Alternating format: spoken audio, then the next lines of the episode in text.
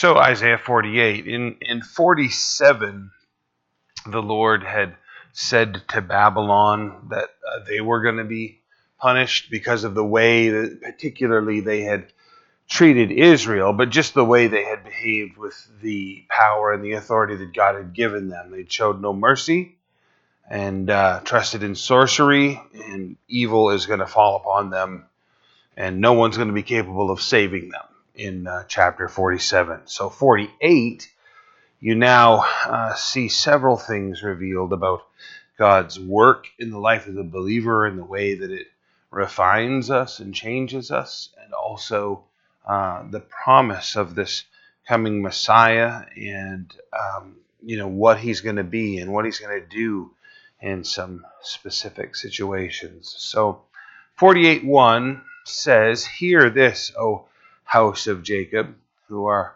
called by name the name of Israel and have come forth from the well springs of Judah, who swear by the name of the Lord and make mention of the God of Israel, but not in truth or in righteousness, for they call themselves after the holy city, Jerusalem, and lean on the God of Israel, the Lord of hosts is his name. So he begins with the confrontation over, you know, ta- tr- literally taking God's name in vain. Um, you know, they, they have all of these things. Oh, we're children of Israel. We're sons of Jacob. We, you know, come from the city of Jerusalem. They have all of this, uh, you know, worldly credential that they put forward. And in the end, what the Lord is saying is, you're none of that. You're none of those things. Uh, you know, you have these names, you have these titles, but you put them on yourself in an empty way. And, uh, you know, He's the Lord of hosts who has to be worshipped in spirit and in truth. I have declared the former things from the beginning. Verse 3 They went forth from my mouth, and I caused them to hear it. Suddenly I did them, and they came to pass. So, one more time, the Lord is uh, pointing at the, you know, as far as credentials go, uh, he's pointing at prophecy and saying, you know, I, long before things took place, I told you about them. It wasn't amongst your discussion, it wasn't amongst your thinking, it was mine. And then after I had spoken them, you know, you know, a period of time later, whether it's a long period or short period, you know, suddenly I did them and they came to pass. God is putting the challenge out there, and I think that for us, you know, if you're tired of hearing that from me about, you know, the authority of God being, uh, you know, presented or displayed in prophecy, um, you know, look at what the Lord is saying about this and realize, you know, like we're all very accustomed to the idea and the sensation of prophecy in general. God is God is telling us this is this is mine alone. I, I don't even know how to put that in an illustration. You know, is, is there an automobile manufacturer that you know they have a particular feature that no one else has? And you know, others claim to have something like it, but they're the ones that have. It. God is saying, you know, all these other you know gods that you have even gone after as a nation and all these uh, belief systems, none of them do this. You know, we get the impression from you know the things we hear in our culture and the world around us, like you know, I've described this many times before, like, like prophecies everywhere happens in all the religion. No, it doesn't. You know, and if it does, then God here is fault again because He's saying, no, only I do that. Nobody else does that. Nobody has the capacity to foretell the future. I love the fact that He actually in you know Isaiah chapter 41 there, he actually puts it on the ability to tell the past also. The former things, the things that have taken place. And you'd think, well, good grief. I mean, we should at least be able to get that right. And we don't. You know, the argument over creation versus evolution, the ancient history of this world. You know, how did things begin? I love Ken Ham's approach. You know, these guys start spouting off about millions and billions or however long ago it was, and Ken will just say, Were you there? Clearly not. So, what's the evidence we're looking at? We're all looking at the same evidence. Um, the reason that so many are wrong is because they come into it believing something before they ever look at the facts. Presupposition. Uh, the very thing they accuse us of. Oh, you just believe God did it. Darn right. I don't have any other approach to it. I'll tell you beforehand. Every single thing we look at, I'm going to look through the filter of the scripture, and that's how I'm going to view that. Right? Absolutely. And they act like, oh, well, we're above that. We don't do that. When we look at the evidence, we just look at it for the facts that it tells us. No, they don't. The Lord hangs his authority on this. I'm the one who can tell you about what is to come and then cause it to take place. Verse 4 because I knew that you were an ob- you were obstinate and your neck was an iron sinew and your brow bronze even from the beginning I have declared it to you before it came to pass I proclaim it to you lest you should say oh my idol has done them my carved image and my molded image have commanded them the, the circumstances to take place whatever God has prophesied right foretold before it takes place. He's the one that puts it out there and says that's going to take place. Most of the time, because what he says through prophecy is judgmental about those false gods, they would never agree with God, right? Anyone who is a minister of Baal is not going to go around and prophesy the coming destruction of Baal. And then when it happens, God is putting twofold uh, fulfillment on it. One, I'm the only one that told you about it. And two, now look, it's taken place to the gods that you trusted in. Your destruction and the end has come. I've commanded it. They never even were able to imagine it. Verse 6 You have heard, see all this, and will you not declare it? I have made you hear new things from this time even hidden things, and you did not know them. Now, some of those things that he's declaring, we're going to see a little bit in this chapter, and then more in chapter 49, where he's talking about the millennial reign and, in particular, the coming of the Messiah, Jesus Christ. So, you know, within these settings, he's saying, you know, I have these hidden things. He's going to talk specifically in the next chapter about the salvation of the, the Gentiles you know, this is an Old Testament Isaiah reference. You know, those that you know study these things, you know, have the tendency to think like, oh, well, that was completely hidden, and you know, not revealed at all until you come into the New Testament. Well, hidden from understanding, spoken by the prophets, recorded in the Word of God, so that when they take place, everyone's standing around going, well, my goodness, look at that. The Lord not not only predicted, it was hidden from our view. And now that it's been fulfilled, we can agree with the scripture that God has declared this thing. Again, and not only his ability to tell, but even the ability to decipher what has been said and what's hidden. They did not know them. Verse 7 they are created now and not from the beginning, before this day. You have not heard them, lest you should say, Of course I knew them. Surely you did not hear. Surely you did not know. Surely you have long ago your ear was not open. For I know that you would deal very treacherously and were called a transgressor from the womb. You're, you're a sinful people, the nation of Israel. We're a sinful people, the church. Anyone who's been called by the Lord, we've been called out of the sinfulness we were born into. And in that, take for instance the issue of the Gentiles, right?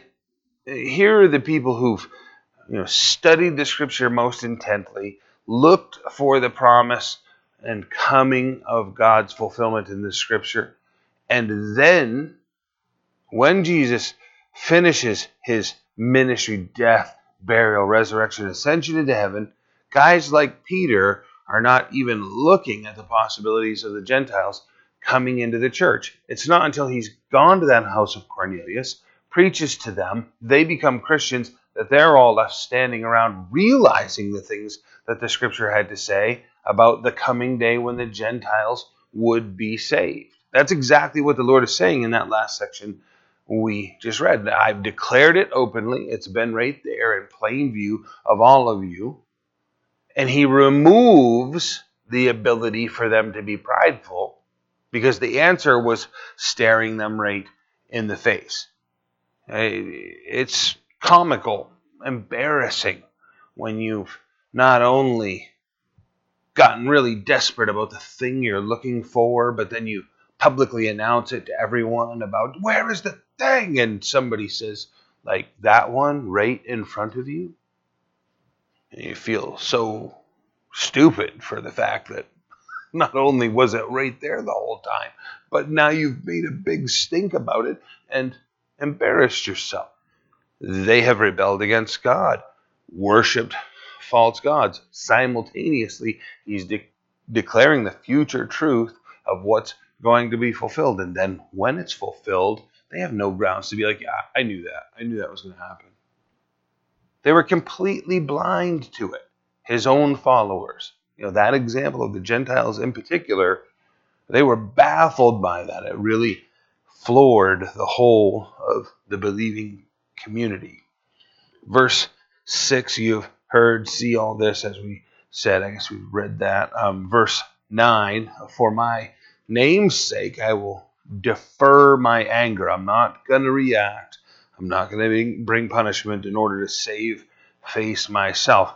And for my praise, I will restrain it from you, so that I do not cut you off. As he had said in the desert, he was, you know, being inspired to do. Let's just wipe out the entire nation of Israel, and I'll take you, Moses, and we'll start over. We'll, we'll start building a godly nation starting with you. And Moses pleads the case for the nation of Israel, and God stops the process of destroying them. They have certainly, through their rebellion and through their casting off of God, they have certainly inspired their own annihilation. But God's grace, His, you know, uh, long suffering, his restraint has kept that from happening. Behold, I have refined you. So, in the midst of this anger and this judgment that they have boiled up in God through their rebellion, through their sinfulness, God is, you know, now referencing that, you know, heated, strained relationship that they have created and saying, we're going to use that to refine you.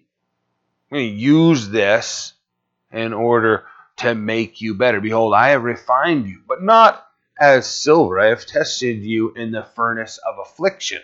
I didn't try to melt you down. We're not talking a literal thing. He goes right to the explanation of the illustration trials. I've, I've brought you into trials and affliction for my own sake, for my own sake. Boy, when he's repeating it, you should pay attention, right? Verily, verily, truly, truly, fallen, fallen is Babylon. You know, here, you know, I'm saying this to you so that you could pay attention for my own sake, for my own sake. I will do it. What? Refine them. Why? Because if they remain, if we remain, the same sinful, stagnant people we were when we came to the Lord, then is the work of the Lord real? You know, whether it's real in general, is it real within us? This is the challenge the Lord is putting forward. I'm refining you to prove you're my children. For my sake, I will do it. For how should my name be profaned? And I will not give my glory to another. You're not going to walk away from this acting like, oh, yeah, we, we refined ourselves. We came to the realization of what we needed to do, and we began to behave in a way that was righteous. No, not at all. God pressed you into that place. I'm not going to share my glory with another. As they're going through these trials, right? You got to recognize what's being said here. This is as they're being carried away into captivity that all of this is going to click in their minds. the realization that, oh, oh, oh God was serious. Oh, we're going to be slaves of another nation. Wow. They're hanging their harps in the trees as they depart, literally saying, Well, no more joy in my life, so I won't need this harp anymore. Literally lying down their instruments of worship in a demonstration of our nation's done. It's over. And that's where Jeremiah chapter 29, verse 11, comes through as the prophet says, Speaking for the Lord, I know the thoughts that I think toward you, says the Lord, thoughts of peace and not of evil, to give you a future and a hope. Right from their experience, oh, we're being destroyed. God, on the other hand, is saying, nope, not at all.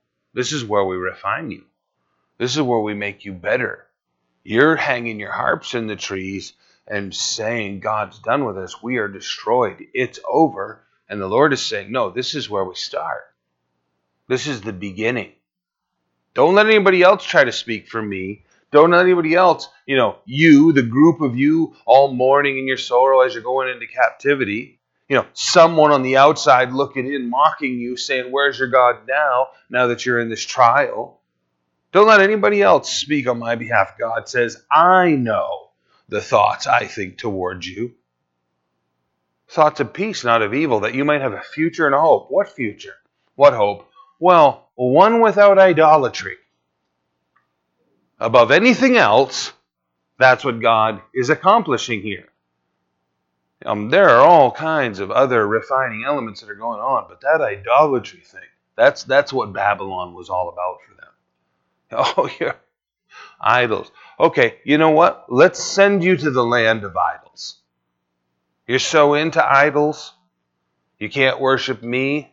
Let's put you right in downtown Idolville, you know, Babylon, where that's all you're going to see. And let's leave you there for, you know, 70 years while you realize what's going on. That verse, Jeremiah 29 11, it's been used a lot, and it's, it's a great verse, but it has that sort of deep understanding of how they're in the midst of complaint and they don't understand their trial and they're listening to the voice in their head and all around them, and God just says, Wait. I'm the one that's doing this. I'm the one that's accomplishing this. So I'm the one whose voice you need to listen to for explanation. I know what I have planned for you. It isn't destruction.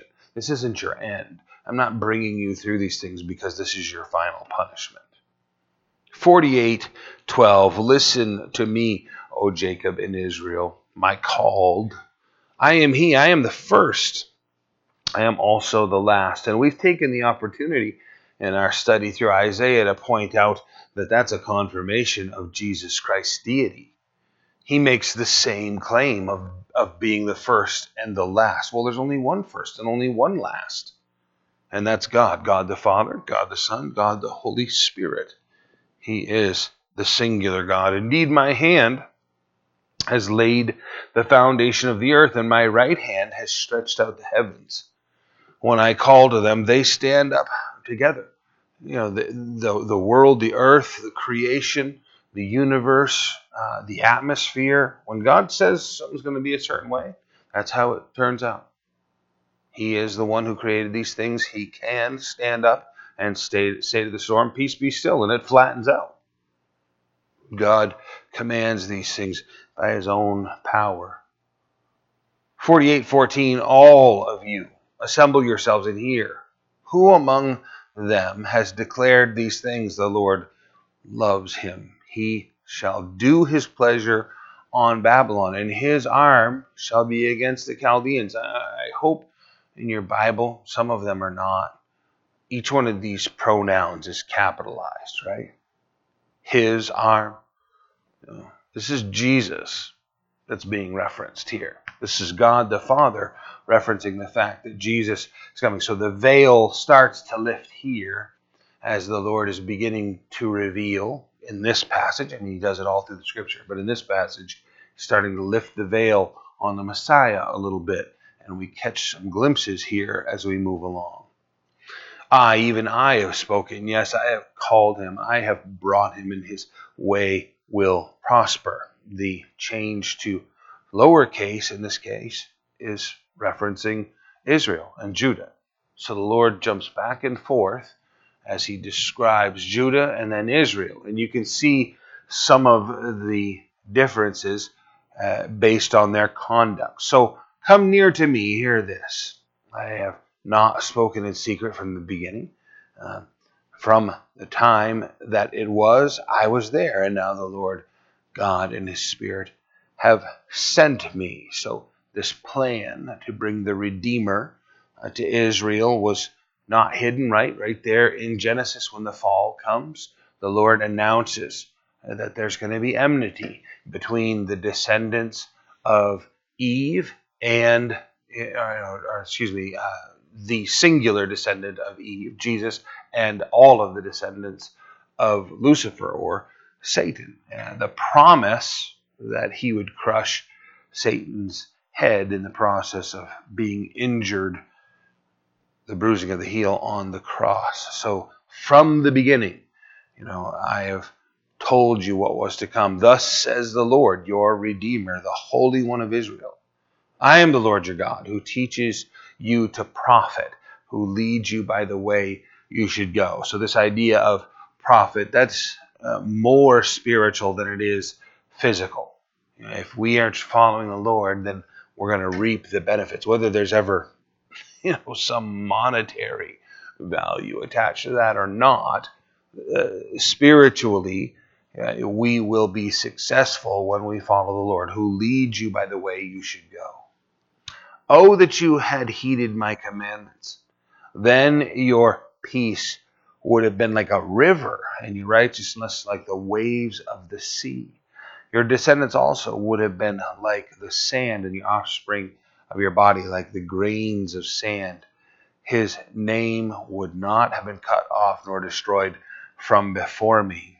So, you know, certainly personally, but the great picture nationally, specifically for the nation of Israel, at this point, as they're rebelling against the Lord, not walking in his commandments, then they fall into judgment. They've watched Israel in the north uh, be taken into captivity and then thought that they had escaped that judgment, and especially with the transference of power uh, to go from the Assyrians over into the Babylonian empire, you know, sort of like, well, there's a new sheriff in town, so maybe we won't have any trouble with this guy. And now here comes Babylon. And they're conquered also. Why? Because they did not obey the Lord. You know, the, the, the, the southern portion of Israel, you know, known as Judah, they experienced God's judgment in the process. He wouldn't, if you'd obey me, I could have blessed you, your children, your descendants and you wouldn't have been cut off. 4820. Go forth from Babylon, flee from the Chaldeans with a voice of singing. Declare, proclaim this, utter it to the ends of the earth, says the Lord. Say, the Lord has redeemed his servant Jacob, and they did not thirst when he led them uh, through the deserts. He caused the waters to flow from the rock for them. He also split the rock, and the waters gushed out. So he's he's speaking forward to they you know they haven't even gone into captivity yet, but they're going to go into captivity uh, under the Babylonians, the Chaldeans. So he's speaking forward to you will eventually be released from that captivity and uh, you know be able to return into the land. Uh, but you know, for now, you're going to you know be these people's slaves essentially, uh, but he then reaches back to their history and says, you know, just like with Moses, you're going to be provided for through the process. Uh, one of the things that was most upsetting uh, to these people is that when they were entering into the land, the prophets were telling them in Babylon as captives, the prophets were telling them, you need to settle down here. You need, you need to even like marry and build homes and do whatever you can because you're going to be here. You're not going. You know, many of them had that strong uh, patriotism, and they were like, oh, you know, we're just going to be here for a little while, which is, you know, this is going to be an in and out project. We, we've sinned, and, you know, now God's going to punish it. We'll go home soon, and, you know, 70 years are going to pass before they're finally released. So, you know, the assurance that, yes, you're going to eventually be released, but, uh, you know, through the process, the Lord is going to take care of you the same way He did Israel as they were wandering through the wilderness, you know, the water and the rock. So there is no peace, says the Lord, for the wicked. So there it is. It's not just, you know, a quib saying, no rest for the wicked. It's scripture. There's no peace for the wicked. The beautiful thing is we are made righteous in Christ, right? Without that, well, then we are the wicked. We, we don't have God's grace covering us. Uh, no matter how well we're doing currently, we are the wicked. And uh, by His grace, we are no longer the wicked. So we get to experience the peace of God. A wonderful testimony there. 49 1. Listen, O coastlands, uh, to me. So that's us, because here we are on the coast. So, you know, if you weren't paying attention previously, now you've heard it directly from the Lord here we are on the coastlands, far away, which is pretty much what he's saying. Uh, we have to pay attention. Listen, O coastlands, to me, and take heed, you people from afar. So, well, there, now we're in both categories, right? If you thought, no, that's not me, I'm not coastland, well, you're definitely afar. You're a long ways off, not only physically, but also in time. A lot of centuries have passed since this was said, but it still applies. Listen, O coastlands, to me, and take heed, you people from afar. The Lord has called me from the womb and from the matrix of my mother. He has made mention of my name. Actually, before the womb. It is accurate in the way that it's written. Micah chapter 5, verse 2 says, But you, brethren, Oh, excuse me, brethren, my glasses would be helpful. But you, Bethlehem, Ephrathah, though you are little amongst the thousands of Judah, yet out of you shall come forth to me the one to be ruler in Israel, whose going forth are from of old, from everlasting. So the promise of his coming was before creation began. I say, well, you know, didn't that at least start with when the Bible was recording the promises of God? You're absolutely right. You're such a good class because that was before the foundation of time. In the beginning was the Word, the Word was with God, and the Word was God. So, as creation was being launched, the Word of God was there, and His promises were intact this coming of the Messiah promised from everlasting. 49 2. He had made my mouth like a sharp sword. Description of Jesus in both cases. In verse 1 and now, and in verse 2, you'll see things that sort of move around as far as description and who it applies to, but in particular, think of Jesus and Revelation, that white sash and the golden band around his chest, feet like burnished bronze, and hair white as wool, radiance like the noonday sun, eyes like coals of fire. A sharp sword proceeds from his mouth that he slays all of his enemies with. So here, as you're hearing uh, this description, as the Lord is saying this about the Redeemer, you know, the uh, Holy One and uh, His appearance for us, it's important to recognize how Jesus is being described in verse 2. In the shadow of His hand, uh, He has hidden me and made me a polished shaft. In His quiver, He has hidden me. He said to me, You are my servant, O Israel, in whom I will be glorified. Then I said, I have labored in vain. I have spent my strength for nothing in vain. Yet surely my just reward is with the Lord, and my work with my God.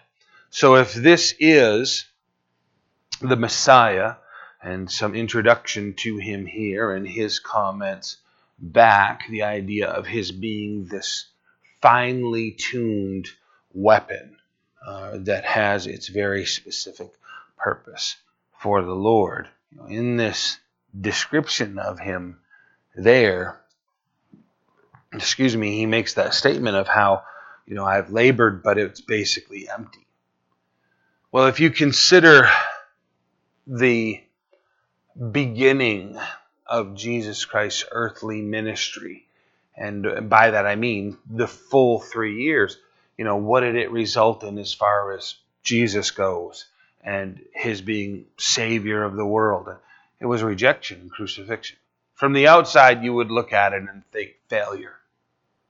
You know, what Jesus did. From an earthly perspective, you would look at Jesus' ministry and think that did not come close. You know, you know, I'm talking about right then, right there, in the moment. None of, I'm not describing any of the fruitfulness that comes after that. If you're just there, here comes Jesus, born of Mary, raised and reared in Israel, begins ministry, three years, preaches, heals, performs miracles, and then is crucified. You can be left with, well, that was short lived. You know, then consider the fruitfulness that comes. This is what's being said about, you know, might have been empty. You know, I have spent my strength for nothing and in vain. Yet surely my just reward is with the Lord and my work with my God. Think about that for yourself, please. You know, when we're struggling, when we're frustrated, when we don't see the things happening around us that you know, perhaps even absolutely should be happening. We're putting in the effort, we're sharing the gospel, we're scattering the seeds, and yet it just seems to fall on deaf ears. We don't see the look. You don't get rewarded from earthly things. The reward is in the hands of our God. You know, talk about the ultimate pay it forward right? We're waiting for that day of fruitfulness. We're looking forward to. Don't let the earth frustrate you, you guys. You know, those people you want to see come to the Lord, and it seems like every time you talk to them, all they want to do is argue with you. Maybe something like that's going on in your life. It's not in vain. Not, we know we know it from the Scripture. Know it experientially. Embrace that. You think about it, right? We're we're on the fruitful end of Jesus' ministry.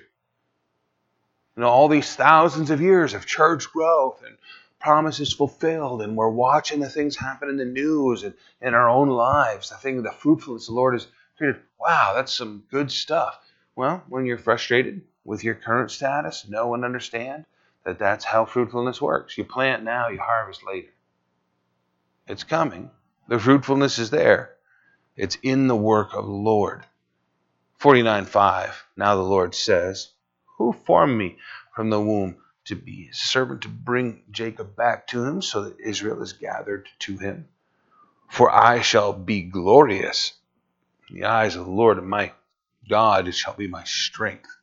Indeed, he says, Is it too small a thing that you should be my servant to raise up the tribes of Jacob and to restore, preserve one of Israel, I will also give you as a light to the Gentiles, that you should be my salvation to the ends of the earth.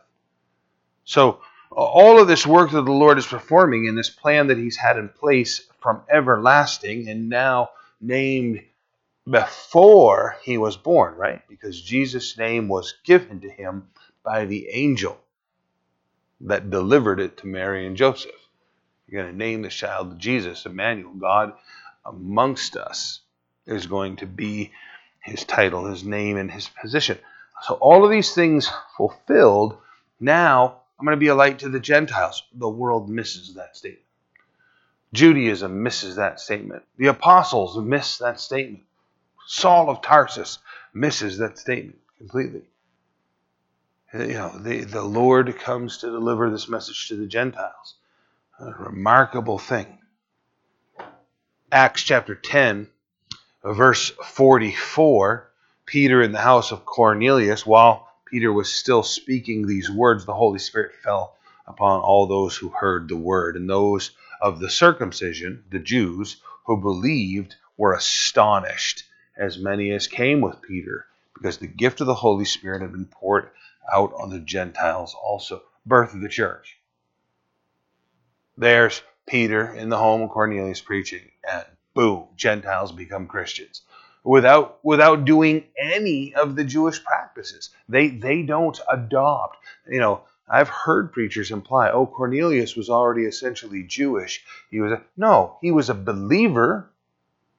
He wasn't observing any of the Jewish law. He was a believer, and he was filled with the Holy Spirit. He received salvation, the birth of the church.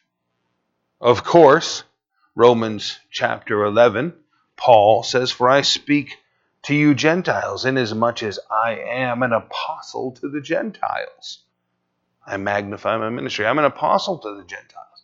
You know, this light that's going to shine amongst the Gentiles begins with Jesus, extends to Peter, then Paul. The preaching continues, and they come into the church. Romans chapter 11, verse 25. The ultimate expression of that Paul says, For I do not desire, brethren, that you should be ignorant of this mystery, right? The thing hidden, the tucked away. God has accomplished and kept to himself, now revealed to the world, lest you should be wise in your own opinion that blindness in part has happened to Israel until the fullness of the Gentiles has come in. We are that church. We are that thing that the Lord kept hidden that was going to be a light to the Gentiles. Now the world is seeing the church that Jesus Christ is creating. 49 7. Thus says the Lord, the Redeemer of Israel, their Holy One, to him whom man despises, to him whom the nations abhors, to the servant of rulers Kings shall see and arise, princes also shall worship because of the Lord who is faithful, Holy One of Israel, and he has chosen you. Uh, you know, all believers chosen by God, Israel chosen by God, you know, Jesus, the chosen one, spoken of by the Lord, all hated by the nations in the world. You know, Jesus clearly hated, we know that for certain he makes that statement on the Sermon on the Mount of how, oh man, if they hate me, they're going to hate you for sure. And they hated me first. Any of my followers are going to be hated also. Why? Because of our faithfulness to the Lord. No other reason. You know, we were having a conversation last night about a situation where an individual is very angry and hateful towards another individual. And as we talked about it, the person who is hated hasn't done anything to the person who hates them. Nothing. It's just a conviction of the Holy Spirit. I think every one of us knows what that, that's like. You get around certain people, you don't have to say boo to them about your faith at all. They're just constantly convinced that you somehow hate them and are judging them. You don't have that going on in your heart at all. Jesus didn't have that going on in his heart at all. It's, it's what some today refer to as a witness of the Spirit. The Holy Spirit within us is convicting them. And so, therefore, in that end, we are actually bringing guilt to their heart. You know, just by simply refusing to do the things that they do. I don't know how many times, you know, I've just destroyed the celebration by saying, "Oh no, sorry, I don't drink."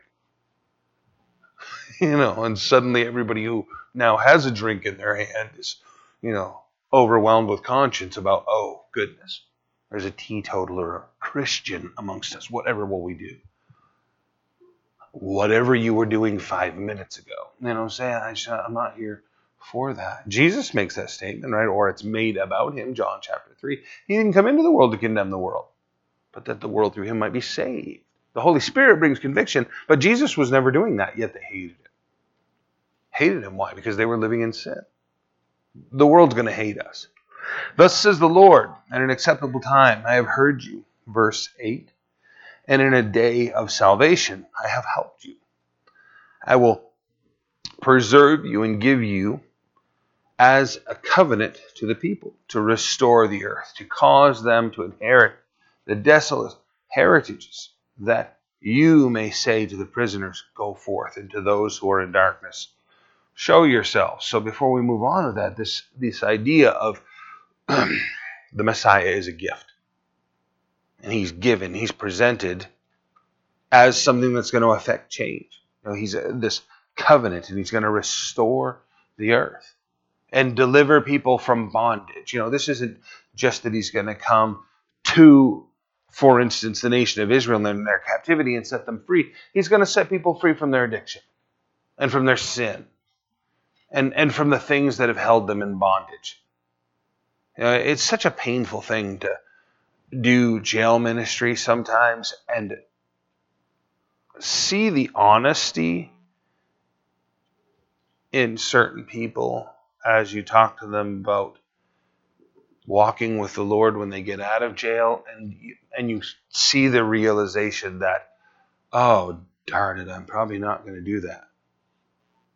You literally watch the expression change. You know, they're in Bible study, they're doing well, and they're excited about what you're teaching them, and then and then you talk about getting out, and it just, I mean, you can just watch the emotion just like stagger into despair. It's heartbreaking. They are, you know, even when they're out free, they're in prison. They're imprisoned in themselves. They have no freedom. I think every one of us in this room knows what that's about. The, self inflicted prison we find ourselves in. Christ is going to deliver us from that. 49 9. They shall feed along the roads, and their pastures shall be on all desolate heights. Now, there's a lot of different opinions about what this is meant, but it seems to be saying, he puts some other explanation here, it seems to be saying the idea of places like right now you wouldn't think of as being able to get food when Jesus is, um, you know, ruling on this earth and changes even the earthly environment, uh, even those remote, desolate places will be uh, fruitful and fulfilling. Is sort of the idea. You know, you could be out in the wilderness or on the highway or up in the, the desolate heights, and and yet you'll be able to feed. And the, you know, as much as he's going to set the prisoners free, he's going to free the earth from the bondage of the curse and sin and and all that is so painful about you know existing here. He's going to make a full restoration. They shall neither hunger nor thirst, neither heat nor sun shall strike them. For he who has mercy on them will lead them, even by the springs of water he will guide them. I will meet, make each of my mountains a road, and my highways shall be elevated. Surely these things come from afar. Look, those from the north and the west, and these from the land of Sinim. Now, um, one of the things that I've read a fair amount about um, in regard to the coming day and the great fruitfulness uh, that the Lord is describing of how when He is the, the you know the King of the earth and here ruling from His throne and you know the fruitfulness that will occur as far as even like you plant crops and they're going to yield much larger and much greater numbers than anything is even capable of right now. You, think about the way things are described during the millennial reign, you almost think like, how would that be possible? Um, one of the things that's been done, uh, they've they've found amber samples that um, have encapsulated the Earth's environment in them. So the oxygen and nitrogen content of the planet that were there at the time those things were being formed, it's trapped in the amber. And then, you know, not that they can like release it and let out the same amount of oxygen, but they can see how it was trapped and are able to understand that as best they can tell, uh, the oxygen in this atmosphere at some point may have been 50% greater. So, 50% greater oxygen would make it such that no one would have breathing problems. Asthma wouldn't exist. You know, even if you had restricted airflow, uh, the the greater oxygen would make it so that you could breathe well. It would also help with the healing of your asthma. But the bigger point is uh, running would leave you in a place where you wouldn't even get winded. 50% greater oxygen. You know, what's what's going on? Why you get winded? Why we get exhausted, sweat so hard is because your body's doing tremendous things to get the oxygen through your lungs into your bloodstream and to the places that it needs to be. If you get 50% more oxygen, then that happens effortlessly. So, literally, uh, running would be the obvious choice of transportation. You've got to go somewhere, just run there. You say, I'm terribly out of shape. If there's 50% more oxygen in the atmosphere, you wouldn't hardly notice. You'd be able to run and have a conversation. Literally, talk to the person that's running with you. Want to go to Bangor? Sure. And we just take off running. And we're there 45 minutes later and talking as we ran you know, the capabilities, the you know what we're seeing described. I'm not trying to say that's definitely the way things are. I'm saying that we have strong indicators. You know, asparagus ferns that are 15 feet tall. You know, uh, you know, fossilized, you know, fruit from uh, plants that you know is six and eight times larger than what's being produced today by those same plants. You got scientists today who've taken a single tomato plant and taking that concept and developing systems that will push 50% greater oxygen and nitrogen mixture into the root system and the leaf structures of the plants and a single tomato plant is you know now produced somewhere in the neighborhood of like 10 ton of tomatoes. One plant. The capability the fruitfulness. You know, where we are, all of creation is under the curse, experiencing the pain of the fall into sin. You know, this promise of the Lord that things are going to change. You're going to be able to feed on the roadways, you know, where people used to go hungry. There's going to be no hunger and no thirst, and people are going to be, you know, able. The mountains will be like smooth highways. It's it's not going to be laborious to travel up over mountains, to go to different locations. The earth itself is going to be changed in the process. You know, and then that statement of they shall come from afar. Now, Sinim is wildly debated about where it's located. And all the different locations, two of the best explanations are perhaps a location in Egypt. The other one is perhaps that Sinim is a reference to China. So, eh, what the Lord is saying, He, tell, he tells us what He said. We don't have to guess. They're going to come from afar. The, the people that worship the Lord are going to be drawn in. First, obviously, Israel, but the whole world is going to come once Jesus is the you know the King of the earth, and they're going to travel to Jerusalem to worship Him. So, sing, O heavens, verse 13, be joyful, O earth, and break out in singing, O mountains, for the Lord has comforted his people. I'll have mercy on his afflicted. You know, the promise of deliverance of the nation of Israel from Babylon, but also you know, his comfort that he's brought to us as the New Testament church and you know, the believers who have seen these things fulfilled. But Zion said, The Lord has forsaken me and my Lord has forgotten me. So Israel has that attitude because of what it's going through that God has somehow forsaken them. And that's, you know, groups of Jews and Gentiles say that about Israel. Oh, if God was ever involved, he's not now. He's done with them. You know, hey, look at World War II. Look at all they went through. Look at what they're going through now. Oh, the whole thing's a sham. You know, now Christ is focused on the church. No, no, it, all of that's untrue. Christ is still very distinctly focused on Israel and what's going there. You know, when you when you read this and it's making this promise about how the Lord is going to bring them in and gather them, you read very old commentators who are replacement theology, and they're saying, no, no, this this now has to be applied to the church.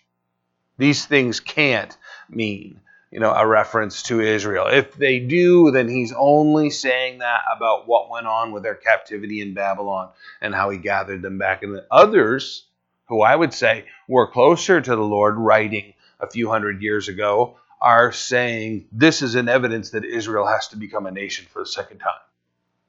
And they were mocked for that. And now, who's laughing, right? Israel is a nation. And, you know, this week had to shut down its embassy in Jerusalem. That's cool. Because it's the first time they've had to shut it down in Jerusalem. You know, it was in Tel Aviv previously. And now it's where it belongs in their capital city. And their circumstances of security were such that they had to close the embassy. It was kind of cool. They opened it up shortly after that. It's there. The things that the Lord has said fulfilled in front of her eyes. 49:15 Can a woman forget her nursing child and not have compassion on the son of her womb? Surely they may forget. So what the Lord is saying is that's not natural for a woman to forget her own children. Well, he's saying, well, I suppose it's possible. You're, you know, sinful people. And today, it's a lot more likely than it was even, you know, a number of years ago. The natural affections of parents are even being forgotten and lost. So God does that. You know, could this be? Well, I suppose it could be. You are sinful people. So even if it is possible, yet I will not forget you. I'm not a human being. I'm not prone to that type of weakness and failure. See, I have inscribed you on the palms of my hands. Uh, quite remarkable that that's said, right? That those uh, marks are there. Your walls are continually before me. Your sons shall make haste. Your destroyers and those who laid you waste shall go away from you. Lift up your eyes, look around and see all these gathered together and come to you. As I live, says the Lord, you shall surely clothe yourself with them all as one ornament and bind them on you as a bride does. You know, these that come to worship with Israel and follow their example are going to be, you know, an ornamental beauty to the nation as they draw people to God. 49:19 for your waste and desolate places in the land of your destruction will even now be too small for the inhabitants and those who swallowed you up will be far away. So, um, you know, very few people surviving the captivity and then released to go back into the land, and the place is just absolutely desolate. You know, um, the places that are inhabited are small. Uh, the places that were previously inhabited are all destroyed and laid waste, and God is saying, No, we're going to change that all around. You're going to get back there, and you're going to think, Oh, well, we just got the whole country to renovate and refill and we'll probably never run out of space. You're going to turn around, he's saying, and find that you're taking, you know, dumps and bad locations and swamps and converting them to livable space because there's going to be so many of you. you know, right now, land is a very precious commodity in Israel, and they prize it very highly. If you're going there um, to live there's all kinds of requirement that has to be agreed upon before you can become part of that nation because of the square footage problem. It's a really small location, and lots and lots of people want to be there. That's a beautiful picture. To a place that was so desolate uh, that Mark Twain said, having traveled for an entire day, he'd seen nothing but rock and dirt and goat. you know, and now look at it, third largest producer of food in the world. You know, amazing infrastructure, beautiful cities, just absolutely glorious nation.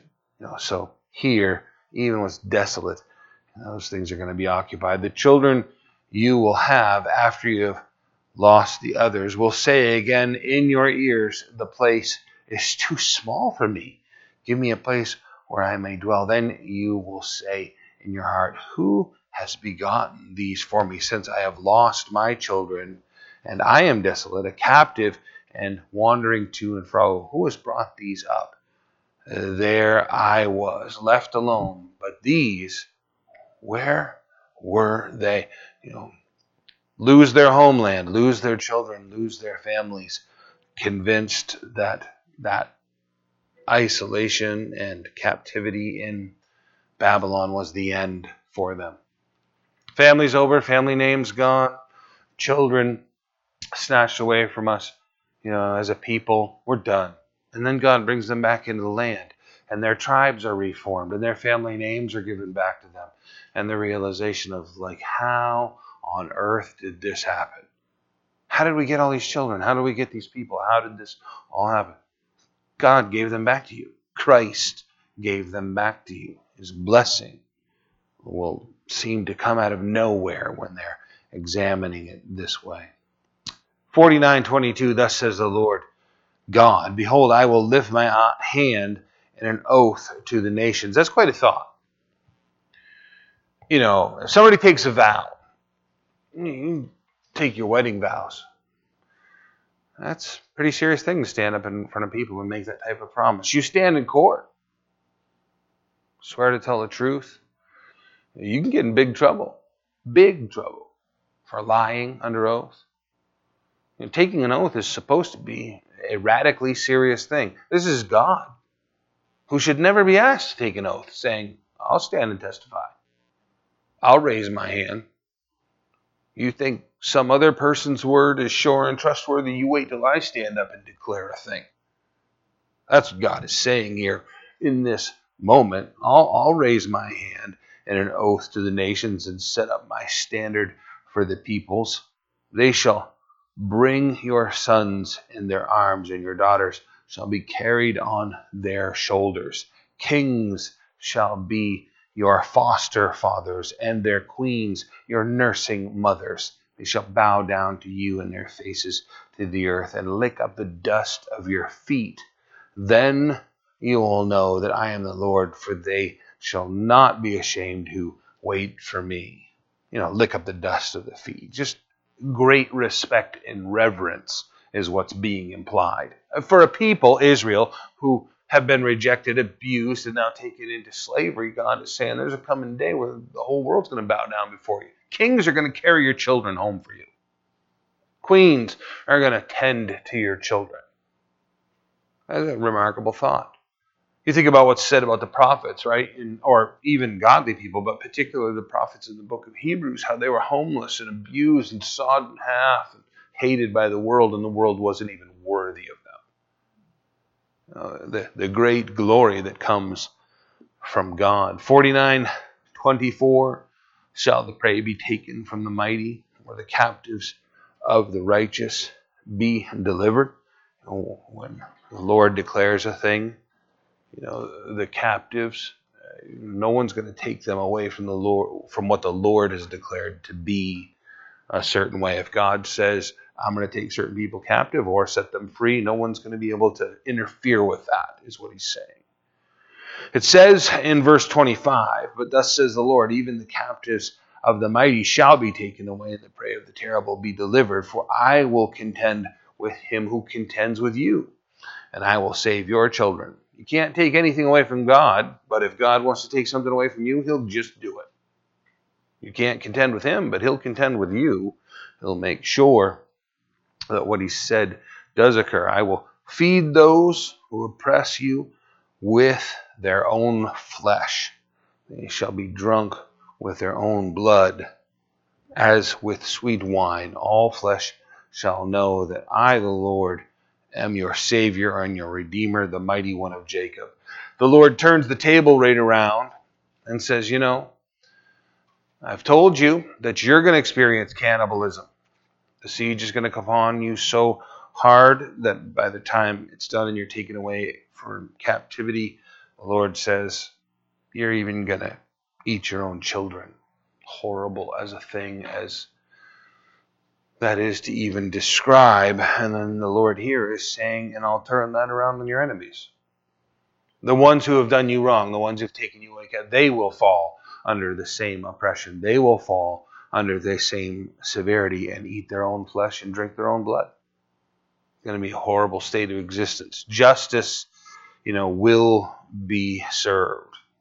Well, this was true for Zion uh, when freed from Babylon and captivity. It is even more true for those set free uh, from captivity of Satan. Jesus spoke of spoiling Satan in Luke chapter 11, beginning at verse 21. He said, When a strong man, fully armed, guards his own palace, his goods are in peace. But when a stronger than he comes upon him and overcomes him, he takes away from him all his armor in which he trusted and divides his spoils. All the pain and difficulty that Israel and we, as followers of God, experience in this world, God is going to turn that around on our enemies. He's going to make them go through what they try to put us through. It's not easy to see when we're going through it. What we can understand is God has promised it to those of us who are his children and his followers. If we can find it in our heart to live by faith and trust that, then we get to see these things fulfilled as God accomplishes them. So we'll pick up at 50 uh, next week. Uh, why don't we stand and we'll pray? Father, I thank you that we're able to have this Bible study, the freedom, the location, the ability to be here together. I pray that you would bless us for having done this, that our hearts would hold to your promises, hold to your fulfillments, that we would long to see the further and future things fulfilled, accomplished. Help us to be men and women who hold to your word, expectantly waiting for fulfillment. We pray these things in Jesus' name. Amen.